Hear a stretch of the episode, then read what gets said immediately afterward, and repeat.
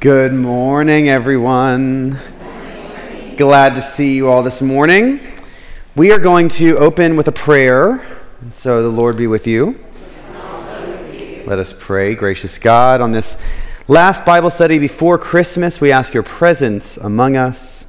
Fill us with your spirit, that we may be sent from this place inspired by your word to the work you've given us to do in the world. And today, we especially pray for our friends who need your healing touch and your presence. We pray especially for Effie McCullough, for Jack, for Taylor, for David, for Melanie, for Bob Wilbur, and for all those who need strength and healing as they go into this holiday season in recovery. All this we ask in Jesus' name. Amen. Morning, everyone. So, as I noted, this is the last Bible study of this year. We will be back on January 10th. And so, again, if you have never gotten an email from me, let me know your email address. We got, I think, three new ones last week to just make sure they were on the list. But if you haven't gotten an email from me and you did not give us your address last week, grab one of those communications cards in the pew back in front of you and drop it to me after um, this study. It's also a great way if you've got some prayer requests that we can use here in our Bible study to let us know. So, January 10th, we are back together again. Today, we are looking at chapter 9. And in chapter 9, and because it's Christmas, we're going to use red and green, we have Oh my gosh, we do not have my notes. Hold on. One second. That, you know, that's faith. That is faith. Um, wing it. No, we'll see. We're going to see if technology works. How about that? Um, so we've got four sections of chapter 9. And those four sections of chapter 9, look at that. Isn't that helpful? Okay. So, four sections of chapter 9 follow Jesus' teachings, and you can almost kind of place chapter 9 in context. Jesus' ministry is now fully public. The last few chapters, it has been almost a little regional. Jesus has a few moments where he's got some groups and he's doing a few good things healings, resurrections, that sort of stuff. Nothing small, but small in its sort of size and its connectedness to other people. This chapter, it really kind of takes a step up, right? Rather than Jesus being surrounded by small crowds, Jesus is now surrounded by huge crowds. And so he has really shifted from a couple hundred people who probably know him and come around him every once in a while to now we're talking thousands. And to put that into scale, the population at this time anywhere is nothing close to what the population is today, right? So today, if you had a few thousand people doing anything, it's significant, right? But back then, a few thousand people doing anything together was almost unprecedented, right? You rarely ever, for anything, got that many people together in one place. And so when we go through this chapter today and Jesus is surrounded by a few thousand people, that is remarkable I mean, a gigantic number of people, especially for that day. And so we're going to separate today into four different sections. The first is really discipleship and feeding.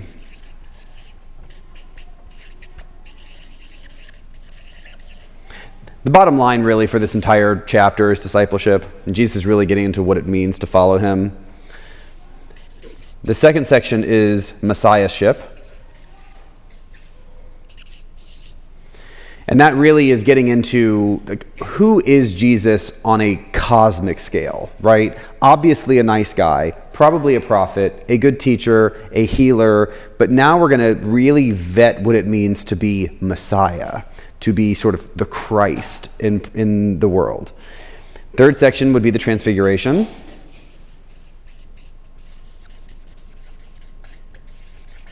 And the Transfiguration is a really dynamic story where Jesus reveals something to his disciples. God kind of gets in the mix in a very tangible way. And arguably, God's kind of present with the disciples for the first time, kind of in, in a tangible sense.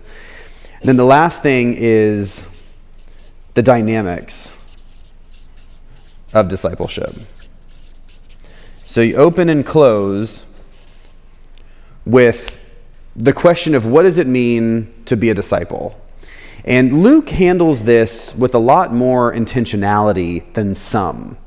And so this chapter bookends around what it means to follow Jesus. And so we're going to start by talking about the way that Jesus teaches. So Jesus teaches in a classic kind of Greek philosophical way, right? That was pervasive around the Mediterranean. You've got a teacher that teacher creates a set of followers and then imparts wisdom to the followers, right? The classic model, this would be a Socratic model style, where a teacher teaches some kind of truth to his students, and then those students go out and find their own students and continue to teach those truths. What is different about what Jesus does, however, is that Jesus is teaching truth about him. That is a uniqueness when it comes to this model of teaching. Jesus really begins to explain to his disciples what it means that he is actually fulfilling the truth. So it's not just some theoretical philosophical truth, but Jesus is really beginning to explain something about who he is and his own purposes. Throughout this first section, Jesus is offering his followers an opportunity to see what he would have them do. And it's less about knowledge and more about action. And this goes right into the feeding of the 5,000. So, easily one of the most famous, well known stories in Scripture, right? The feeding of the 5,000. And we can probably all, on some level, recall this story, right? Jesus is teaching, there are thousands of people around him. He's been talking for a while, and the people are hungry. Jesus is speaking on a mountain so that people can see him, right? So let's just put it into context. I think I mentioned to you before that the place where many, where tradition holds that Jesus did this is up near Galilee. And it's not necessarily a smooth mountain, it's full of big stones. And so, if you can just imagine that people may have found a rock and were sitting on the rocks or the stones and watching Jesus kind of above them, right? Easier to see Jesus um, than if it were a flat place. And so, these people are just listening to him talk.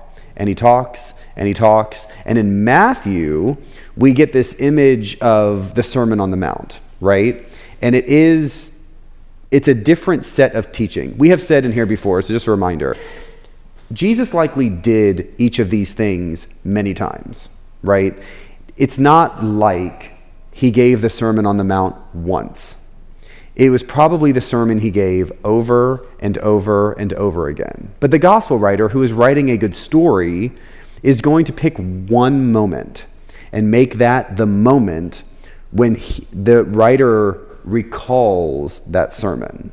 And so it could be the same thing with the feeding of the 5,000, right? It is completely possible that Jesus was doing this kind of multiplication and physical feeding all over the place. But the gospel writer is telling a story. And so in this story, this is the moment when Jesus feeds all these people.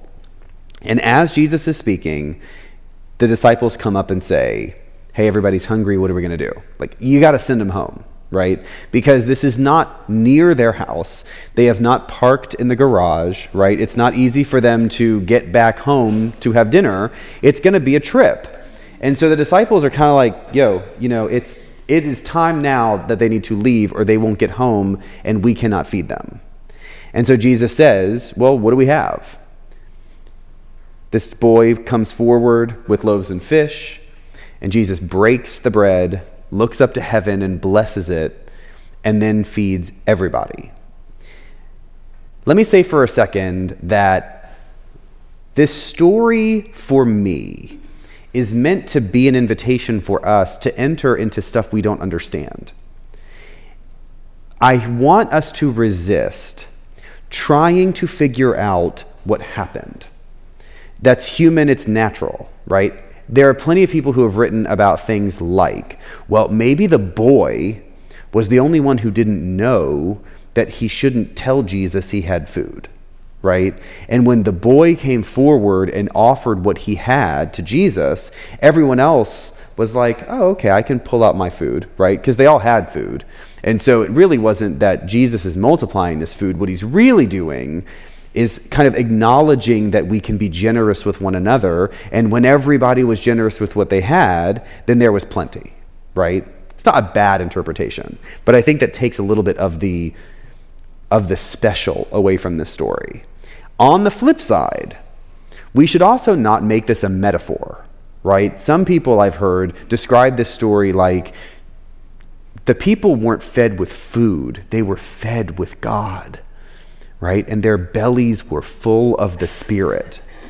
I kind of think that's crap. I mean, it's a, you know, it's fine. I mean, you can be full of the Spirit, that's not a problem. But I think, again, it undermines that this was something miraculous, right? We don't know what happened. We don't know how it happened.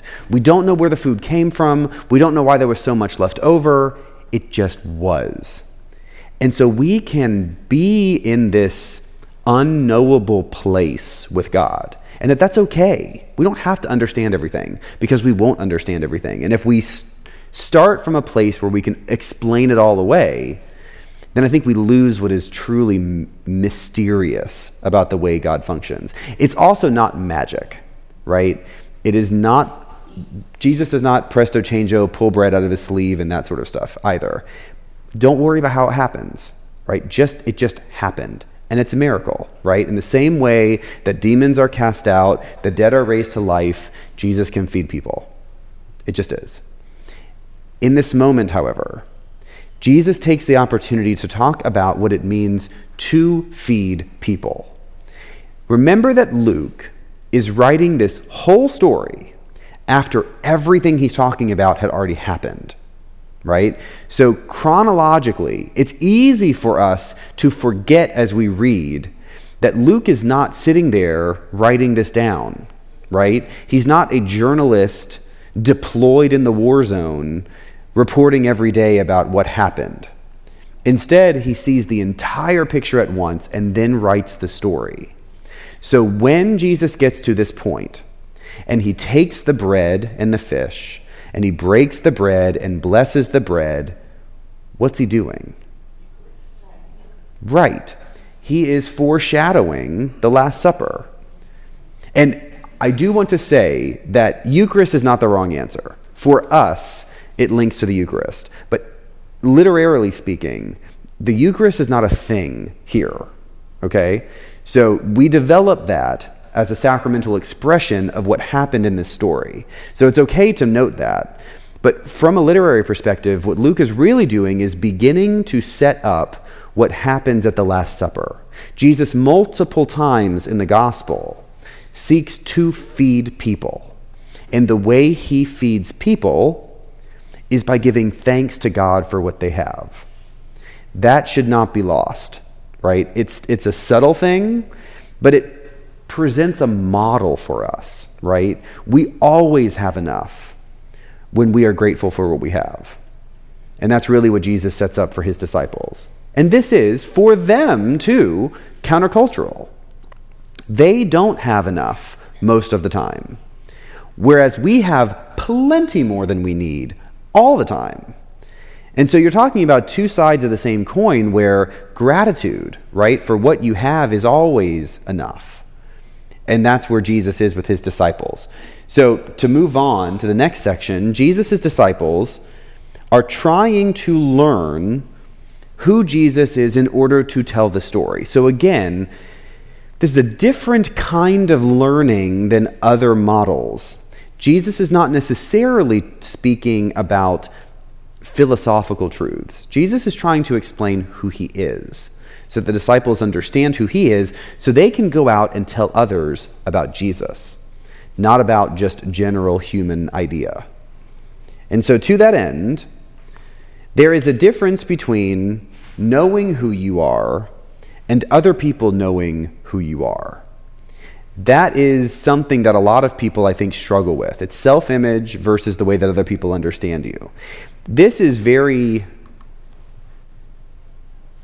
I don't mean for this story to be self serving. However, it's the way I understand it. I have said, many of you have know this about me. I never wanted to be a priest. Um, I, there are plenty of priests who, as children, they wanted to be a priest, right? I mean, they just they set their mind to it, and they just make it happen. It was almost an accident for me, and part of part of the story, without getting into all the unnecessary details, is that people told me it's what I should do there is something very powerful about people recognizing something in you that either you don't recognize in yourself or maybe you recognize in yourself but were a little insecure about. It is very different than people who think they are a certain way when nobody else thinks they are. Do you know those people? right? I know plenty of people who are very certain that they are that kind of person. And when they tell you they are, you're kind of like, that is so nice. um, you think you are, wow, not bad at all. Um, Jesus, as a teacher, because he's not teaching general kind of humanistic truths, right? It's not math or science or philosophy, it's image, right? It's his identity. He's having to show his disciples that what he is teaching them is true. Because if he explains to them who he is in the messianic identity, they're not going to get it. I mean, Lord, they don't really get it anyway, but they have to see Jesus function in that way before they believe that he is who he says he is. Now, this harkens back to what I appreciate about Jesus, which is he doesn't necessarily always know this is the case. I think we've mentioned before in here, there are other stories about Jesus that focus more time on his childhood. Jesus, I think it's nice for us to like the Jesus who is born knowing who he is. I think for many people that feels comfortable. I like the Jesus who has to figure it out because there's something about his humanity that connects with me, right? None of us, I mean, there are people in this room who don't know who they are still, right? That's a, it's a whole life journey. But there are some, many, hopefully most, who have figured out, in at least most, mostly, who they are. That's a journey. It doesn't just happen. You don't know the first time you are aware, you know, at age four or something, who you are. You've got to figure it out. And so I like that Jesus had to, at some level, figure it out. Because we could say, why, did Jesus, why was Jesus 30 years old when he started his ministry, right? Couldn't he have started at 22 or 16 or something? Why wait? Well, to me, the answer, why wait, is he was figuring it out. But then he figured it out. And he has to, in a, in a responsible way, help these disciples figure it out too. And so he begins to set up these experiences like feeding of the 5,000, like the healings and the resurrections, so that the disciples really see the breadth and the scope of what it means to follow Christ, to actually put on Christ in the world so they can tell the story themselves. That shifts us to, well, and I'll say just one more quick word about um, messiahship. I think it was two weeks ago, maybe, that we talked about the prophet, priest, and king identity. Jesus does not fill the box of any one of those ideas. He isn't just a prophet, just a priest, or just a king. He, in a unique way, fills all three of those roles. And that's really how he redefines what Messiah means. And I don't mean to be redundant and repetitive, but people were expecting the Messiah to be one of those things. And different people's expectations were reflected on Jesus based on which one they thought he would be. If he was going to be the king like David to overthrow Rome, then they wanted to know why he wasn't. If he was going to be a prophet like Elijah to kind of right the wrongs of the leadership, then why isn't he doing that? What he was really doing was melding all three of those things together, but in a cosmic way, right? It's not just on this earth, but it is something beyond what you see. And we get that for the first time in Luke's gospel with the transfiguration. So we're halfway through chapter 9 at this point. Any specific questions? This chapter, perhaps more than others, is so has so many small sections that I'm not necessarily getting into any one of them. I think there were something like my Bible divided this chapter into 14 different sections or something like that. So it's just almost too parsed out for one hour. So, Karen was saying is that there is a moment in chapter 9 where it notes, and it's not just chapter 9, that Jesus is praying alone. And that is one of those biblical techniques that he almost certainly did pray, right? So it's not that that was just a technique. But when the gospel writer says it, then pay attention because whatever comes after that is going to be important in the literary structure. And it's hard, I think, for many, at least in my experience, it has been hard for many to really grasp that these stories are constructed by people, right? Because they're told well and they're told as if a person's walking alongside Jesus. What's more effective that way? But it is still a crafted story. And so little techniques like the Jesus prayed, he certainly prayed. But when the writer says it, it's really meant to grab your attention because the thing that follows it next is important. It's almost like the sandwiches that we talked about last week or two weeks ago, where you start a story, then you inject a thing, and then you finish the story. That injected story is meant to help you understand the part one and two of the other story that it's around, right? So it's not just an accident like they got bored and threw in another story. It's really meant to give you almost two perspectives, like two two looks at the same idea. So if one look doesn't make sense to you, maybe the other one will. And then it helps you understand. Okay. Am I right? Is there a schism between them? There's a real division. Yes. Sure. So we, as Anglican Christians, believe that the Bible was inspired, written by people but inspired by God, right? It is a holy book. It is not, however, written by God. And that is difficult for some of our brothers and sisters, right? We've got Christian cousins out there who really will, will say to you with all in good intention, God wrote the Bible, right? Well, if God wrote the Bible, God's really not a very good writer. Um, I mean, the Bible itself is, is sort of hodgepodge. It's like a quilt, right? Um, when any of you do marriage quilts, um, is that a thing? Is that not a Texas thing? Okay. So, in, in my part of the southern world, um, when someone gets married, they do a family does a quilt, and all the different individual families contribute a square to a quilt that is then put all together. So I, we have a quilt, I forget, it's like 24 squares or something like that. And each little little family did a square in a different way. And so the colors are crazy and the designs are different and it's just it's fabulous. That's kind of what the Bible is, right? Everybody does a little piece, but they didn't really talk to each other or maybe they intended that it look very different from one another, and then it's all stitched together, right? That's the Bible. Another person once told me that the Bible is like a little library, right? It's lots of books, but it's really a library. They don't necessarily relate to each other. Like they can, and some actually really do, but many don't. You know, some stand alone. Just a great story. You can get a truth out of one that looks like the truth out of another, and then maybe that idea takes a little bit of a priority.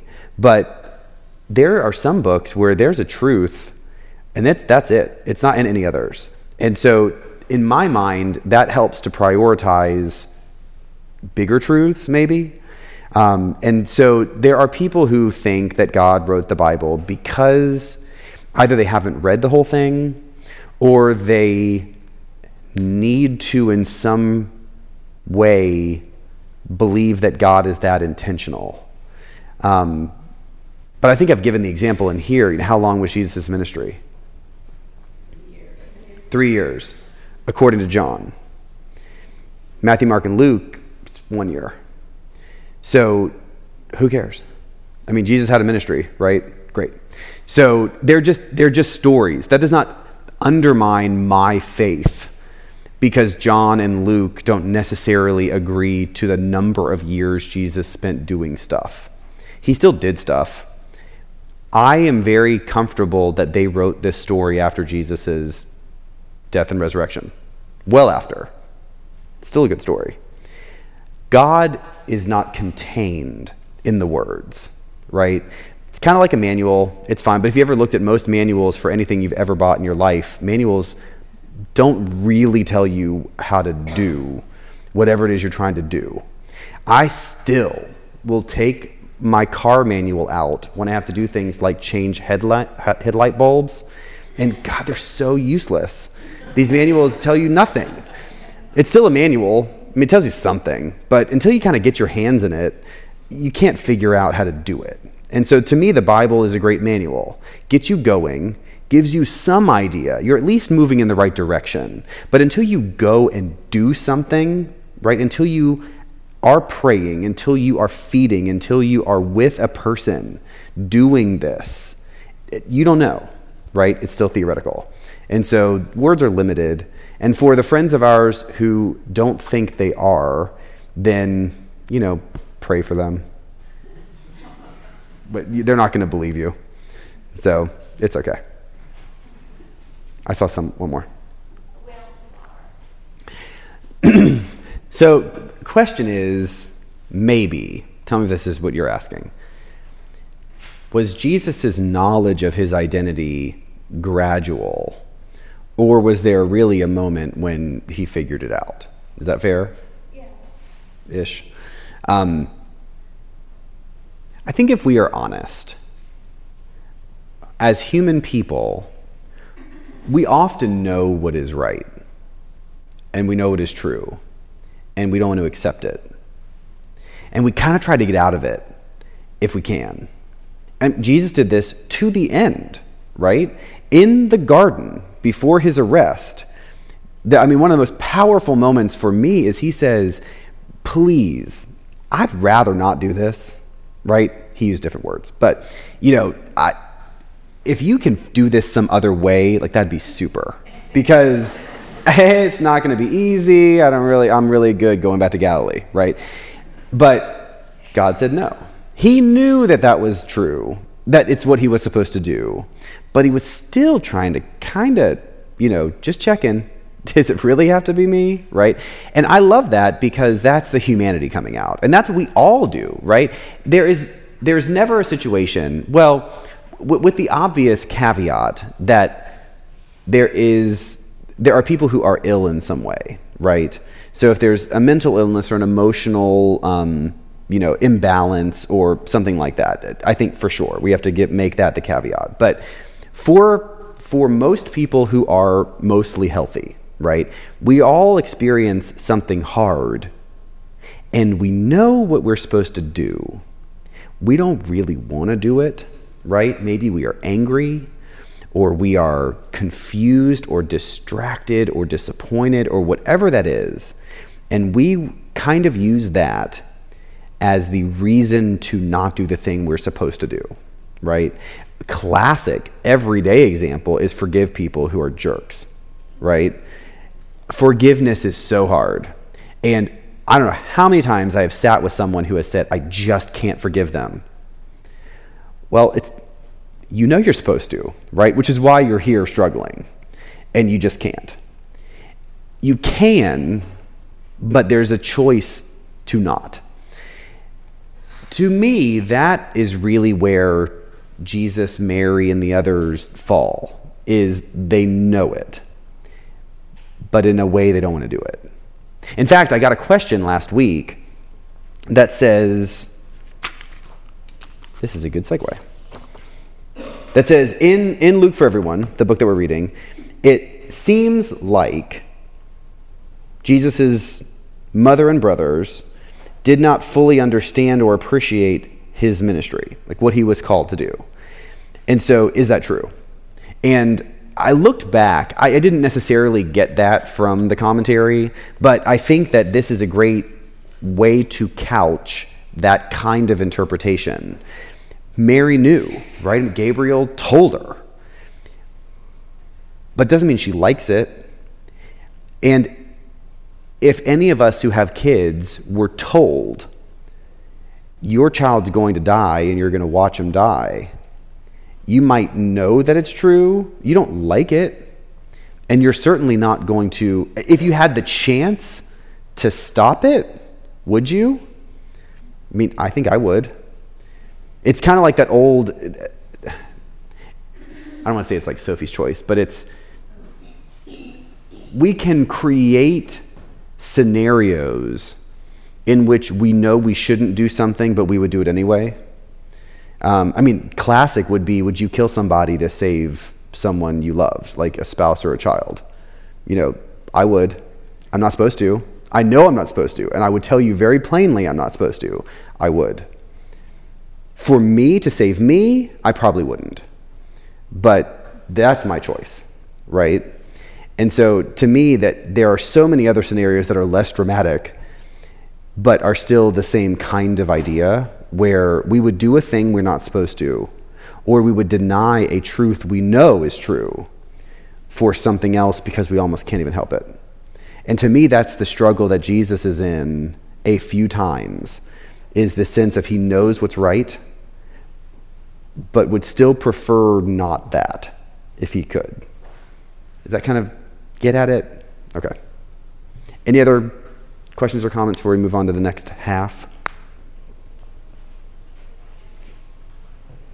The Transfiguration. So, Transfiguration, sorry, I meant to turn that earlier. Transfiguration is a fantastic story. And if you've ever been to the Holy Land, you know that the Transfiguration, the mountain on which they believe the Transfiguration happened, is really kind of like a really big hill. But it's in the middle of flat. And so it looks gigantic, right? If you've ever been in the mountains, you kind of gradually go into the mountains, right? Few, well, unless I guess maybe out west, you can kind of hit a mountain. But usually you're talking about mountains that are connected to each other, right? It's rare to have just a mountain coming out of nowhere. And that's really what this mountain is in Israel. It's kind of in the middle of a plain, and it's boom, there's just a mountain. And Jesus takes his three favorite, closest, best, whatever you want to say, disciples up on this mountain Peter, James, and John. And they're tired, and he says, just stay up, wait. And they are keep trying to fall asleep. And then Jesus is taken into the air and is transfigured, transfixed. He spins around, and I think I've preached about this here. I always think of the end of Beauty and the Beast where the beast gets lifted up and turned around and light comes out of his hands and all. I mean, to me, that's what I see when I read the story is that it's shiny and it's bright and it's stunning and maybe a little scary. And the disciples immediately start talking. And I love that because I am that person, right? I'm that guy where if there's something that's amazing, I don't just experience it, I start talking. And I love this because Jesus is there and he's like, boom, and he's got Elijah and Moses, and not exactly in this story, but in the other stories. And so there are three people up there and they're stunned and they just start talking. And then God comes down and surrounds them and says, Shut up. Jesus is going to teach you, and you need to listen. And then they want to stay. But Jesus immediately takes them off the mountain. In every gospel story, the transfiguration is followed by a healing story. And I think that we have to take these two stories together. So, just like in other Gospels, Luke is no different. The Transfiguration is this literal mountaintop experience. And immediately is followed by a really sad healing moment with a young child who is possessed by a demon. and Jesus casts out the demon and heals the child. In all of them, this happens. And I think it's very important for us to recognize the incredible mountaintop experiences we get with God, and that is not all there is. God calls us down the mountain too. We all, in some way, have thought or do think that God provides us with this excellent experience, right? If our faith is strong enough, good enough, if we do enough stuff, then life's going to be really good, right? We search for these mountaintop experiences because they're so deeply fulfilling. But the truth is, God gives us the whole gamut. We get the very high highs and the very low lows. And it's in that entire breadth of experience that we can really recognize the truth that God is both with us and loves us and loves us enough to love others. That's gigantic. And we don't get that if we're only ever up on the mountain. There are plenty of preachers who have made it their business, and they've been very successful at convincing people that God only wants for us to be happy. Never is that the sort of thing that Scripture tells us. Never.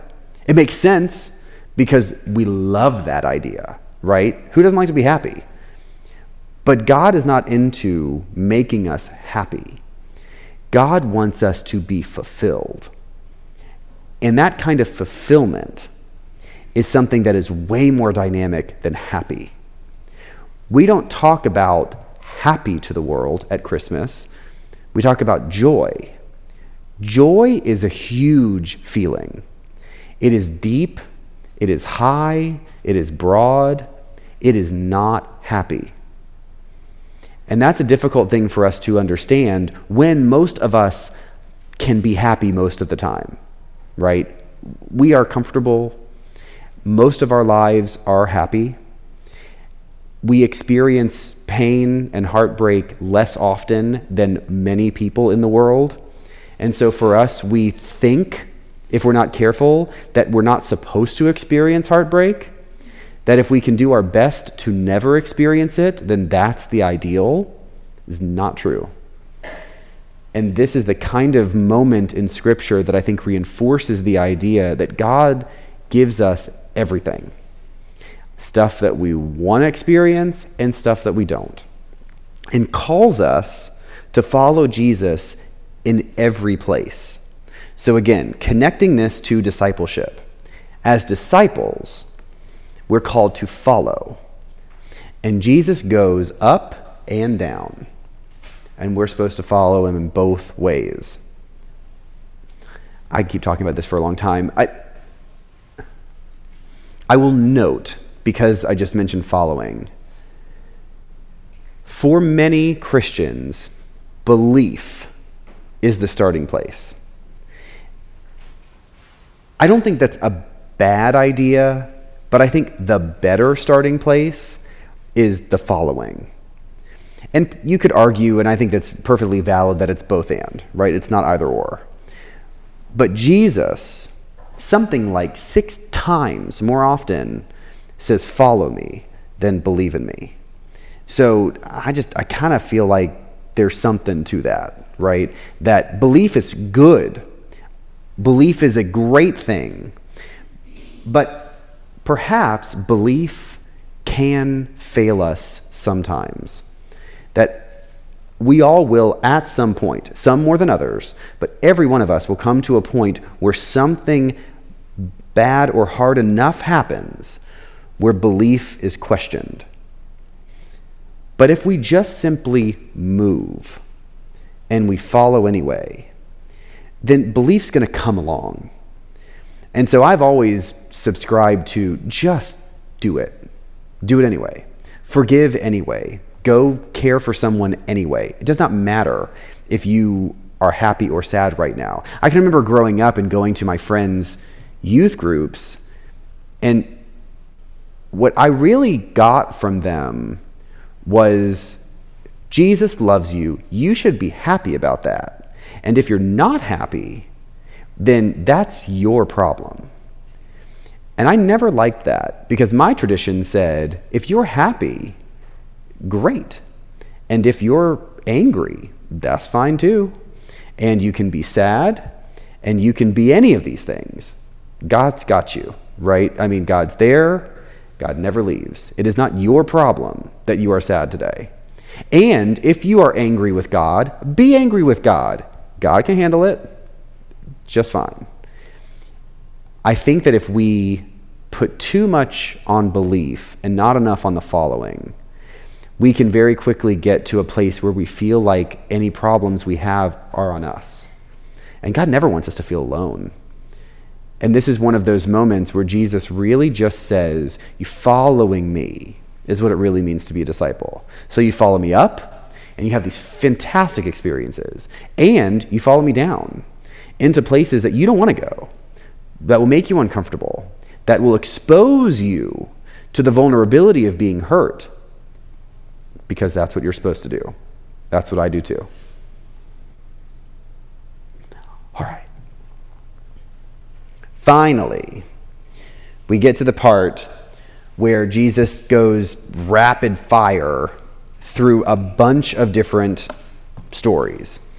If you have not read these stories, then it's we really don't have time to go through all of them, but I do want to jump to the end of the chapter because although there are lots of little moments that are each themselves, you know, some of them just a verse or two, they're worthwhile, little nuggets that you can pull out. But there's one at the very end that I think it's at the heart of discipleship. Again, and we've heard this sort of idea before, but Jesus is quite uh, what would be the right word? Not blatant, but pretty just bare bones in this idea. At the end of chapter 9, Jesus says, Let the dead bury their own dead. But as for you, go and proclaim the kingdom of God. Another person along the road said, I will follow you, but let me first say farewell to those at my house. And Jesus said to him, No one puts a hand to the plow and looks back is fit for the kingdom of God. It's kind of harsh because this harkens back to what we have already talked about, which was, you know, hey Jesus, your mother and your brothers are outside, they want to see you. And Jesus says, These are my mothers and my mother and my brothers. We will hear the same kind of thing if you don't hate your mother and your brother, then you are not ready for the kingdom of God. It's, it's harsh stuff. We don't like this, right? It looks like, you know, let the, bury, let the dead bury their dead. Well, wait a minute. Is it really that big a deal that we bury the dead? This is not, it's not a long time, right? I mean, how often, how long does it take to bury somebody, right? Not too long, a couple days. Your relationship with a person's not worth a couple days of time. Jesus, in essence, says, they're gone. Let it go. And then follow behind that, somebody runs up and says, Hey, I want to follow you. Let me just go say goodbye to my family, which in almost anyone's world is very committed, right? I'm just going to say bye, right? Jesus says, No. If you look back, then you're not fit for the kingdom. Dang. We don't like this because it changes what we believe is the proper economy right? We're supposed to love God first. But we're told to love each other, right? It is reinforced. The example I just used earlier that we're supposed to, that, that, that human, almost carnal desire to connect with your family, right? Your people. It's a necessary thing and it's based on protection, right? I mean, you're safer if you have more people in your circle.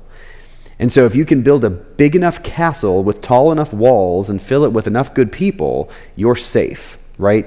You cannot be under siege because you've got everything you need. Jesus is sort of explicitly saying if there's anything in you that makes you feel like you rely on anything other than God, then you've gotten it wrong. That means if you need time to say goodbye to a loved one, then you've never quite had your priorities right in the first place. Hmm. Yep, it's okay, you can squirm. If you find that you want to follow Jesus, but you've got to get some stuff together first, the priority is not right. This should feel hard to all of us. It's still there. And I think I've said this before whenever I prepare sermons, if there's a moment in a passage like this that I don't like, that's the one I preach on. Because there's something that is misaligned in me in some way. And I kind of want to vet that a bit. And so I wanted to leave a little bit of time, which I never do, to get feedback or questions about how this sits. And again, there are lots of little good moments, but in essence, what he does is he starts off with, You've got enough, right? And he ends with, Your, your hope is in the Lord only, right? Your attention, your priority, everything about the way you live starts with God. And if there's anything else that gets in the way of that, then the priorities are misaligned. Talk amongst yourselves. Yes. So, if it seems unkind and self serving, to who? Unkind to their. F- oh. Is God a caregiver? Prove it. Well, so prove to me that God is a caregiver. And because we want him to be is not proof. And that's, you don't have to, Anne. I'm just kidding. But I'm just saying, it's a, I think that when you take everything as a whole, now I say prove, and you can you can prove anything you want about anything with the Bible. Gets back to the original sort of issue.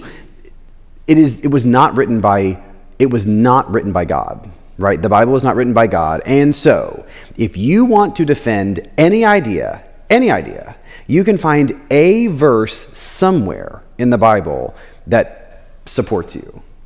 That is not good enough, right? That is not logically sound. If you can find a verse in, the, in Scripture that supports an idea, yet there are a hundred others that seem to go against it, then that one verse is just off in some way, right? I think that's what we have to do. So, another, as Christian people, the lens that we have to understand God is Jesus.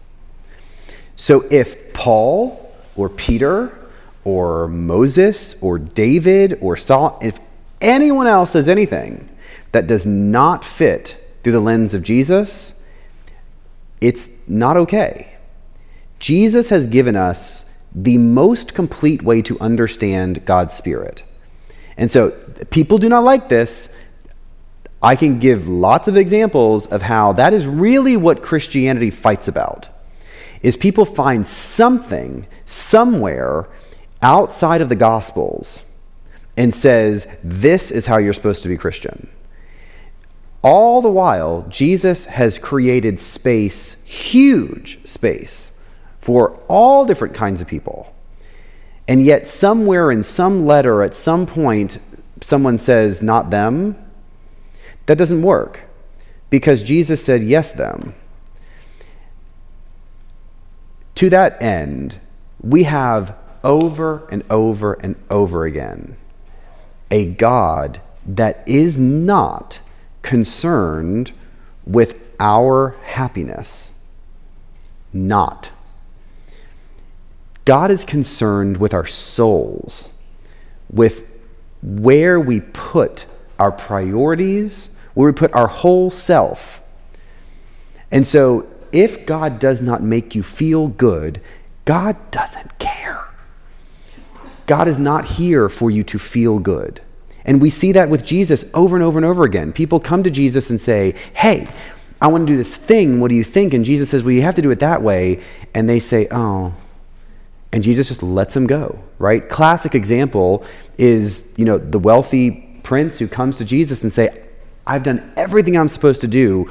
What else is there? And Jesus says, Give everything away and give it to the poor and follow me. And the prince walked away because he had many things. That's what scripture says, right? What did Jesus do? Let him walk away. Jesus didn't say, well, wait, wait, wait, wait. How about half your stuff, right? And then maybe you keep the other half and then you can follow me and all. No. And we have to believe that this, this wealthy person had lived their entire life doing exactly what they thought they were supposed to do. Why is that not good enough? But Jesus says it's not. So do you think he was disappointed, sad, angry, confused? Of course, all those things. Jesus knew it. And what did he do? Let him go. If Jesus, if the priority was to help people feel good, those experiences would not happen. And Jesus would, would take him in and, and sit with him and pray with him, and over months and years try to convince him that this was the right way to do it. But he doesn't. Jesus has no time for this. Yes. So we have these examples where Jesus says, I, I came to, you know, put brother against brother and mother against child and all that. And we read those passages, and I think that we like to think it's somehow metaphorical or you know, he doesn't really mean that. So, what we do is we read passages like that and we say immediately, well, he doesn't really mean that. So, what does he really mean? And then we try to interpret it through the lens of us, right? Because we've been taught exactly what you're saying, right? Of course, those fishermen were kind of jerks. You know, what about their families? They put everything down and followed Jesus and left their families behind. Except, what did Jesus just say?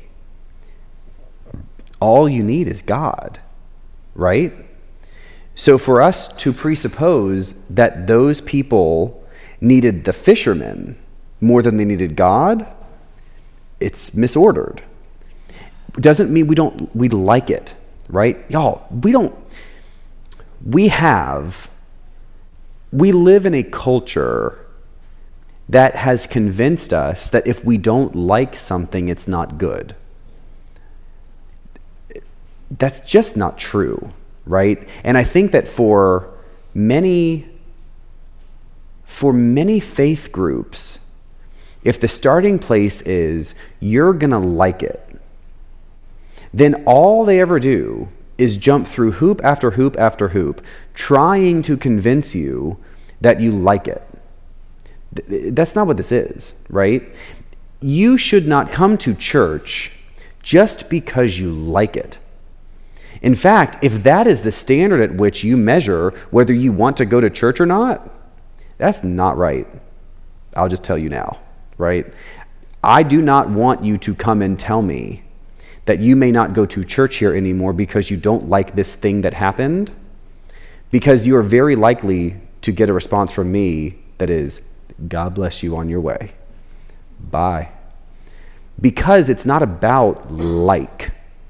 However, we're in it together. And so we, uh, ulti- ultimatums are not the way that God works. But we can grind on each other in a way that helps us be better followers of Jesus over time. So it's not that opinions don't matter, but it's when people think that they can hold others hostage for their happiness that that is not the way God functions. And so we have the responsibility to not function that way either. Because in the end, what that is, is being a bully. And God does not play that game. I want to acknowledge that you don't like this, right? I am not expecting that you will leave today being like, Merry Christmas. I mean, this is not, right? This is not, this should rub, right? Let it. It's okay. Because you're not being, con- we're not being condemned. That's, the, that's where grace comes in, right? None of us are gonna get it all. But if we don't push on each other a little bit, then we allow one another to drift. And this is one of those opportunities. That's a, the best of a Bible study is when you leave kind of troubled, right? Let it let it trouble you a little bit. Let it stir you up a little bit. Don't just cast it aside because it doesn't feel right. And don't just cast it aside because you you obviously know it's wrong, right? I mean, it's it's the Bible and it's Jesus. So it's you can't just throw it out. But I do want it to percolate, right? Just let it sit with you. It's okay. Because, like I said before, God can handle any sort of disappointment or anger you have over this, right? Somebody once told me that plenty smarter people, plenty angrier people, have tried to put the Bible down. What's still here? And God is fine. And so the Psalms, if they tell us nothing, it's that God can handle whatever crap you have. So give it up and let it be messy because I think we'll end up being better for it in the end. One more. So are you are you saying that because God may not prioritize our happiness, he is then not faithful? What are you saying? well done, Madeline. Touche. Okay.